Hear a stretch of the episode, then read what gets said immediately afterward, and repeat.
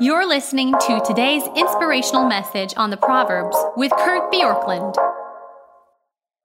Proverbs 20, verse 2, 3, and 4 cover terrain that has been covered much in the Proverbs. The terror of a king is like the growling of a lion. Whoever provokes him to anger forfeits his life. It's an honor for a man to keep aloof from strife, but every fool will be quarreling. The sluggard does not plow in autumn. He will seek at harvest and have nothing. But here's the verse that I want us to think about. The purpose in a man's heart is like deep water, but a man of understanding will draw it out. We are by nature convinced that how we see things is how things are. Sometimes those around us help us see what really is. But it takes a moment of humility to accept that our initial take is not the, always the correct take.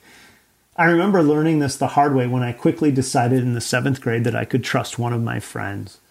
And even when the evidence began to mount that he was not a true friend, I foolishly clung to my initial perception and was left with a seventh grade mess to clean up in my little world. But I did learn practically what Proverbs teaches us in verses 5 and 6 uh, verse 6 of chapter 20 many a man proclaims his own steadfast love but a faithful man who can find. So what are the principles of 5 and 6 one often we need to look past what people say. People will proclaim their loyalty but in reality what they say and what they are or do may be radically different. Two, we should not assume that we know what is in our heart or in the hearts of others until it's drawn out. Sometimes we'll be refreshed by what we learn and see, other times we'll be troubled. Commentator Bruce Waltke uh, believes that this idea, deep waters, mean that it's hidden purposes of the one who is the schemer. In fact, this is a little bit of a unique view that he takes uh, because he says that the person is convinced of their own rightness um, and they don't even understand themselves fully. Um, others um, look at this and they just say this is saying in essence that that that until somebody draws us out, we don't understand um, just how blinded we can be even to what we're seeing and thinking. And when you uh, here's the third principle, and that is when you find a faithful friend, you found a real gift. Don't assume that friendship offered or proclaimed is the same as friendship demonstrated over time. People may think that they are faithful. That's what the verse says. Many a man proclaims his steadfast love or um, the idea of his faithfulness, but a faithful man who can find. Um, but this is one who is full of faith, not merely reliable.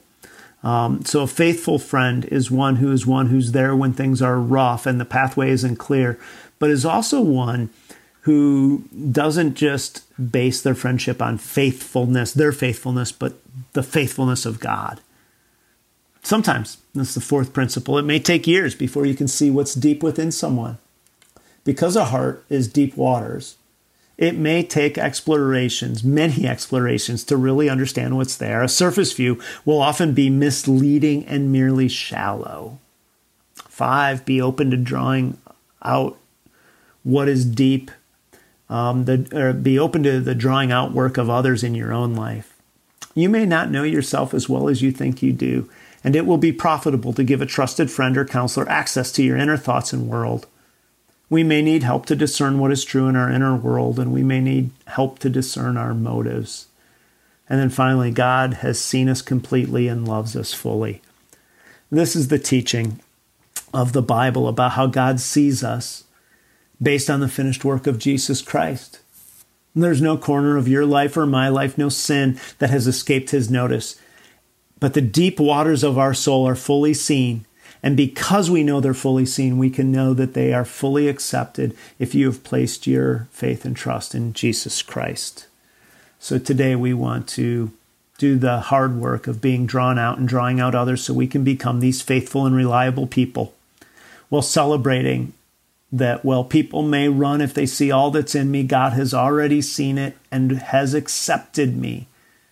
And so I'll continue to throw myself on the finished work of Jesus Christ. Thanks for joining us here today.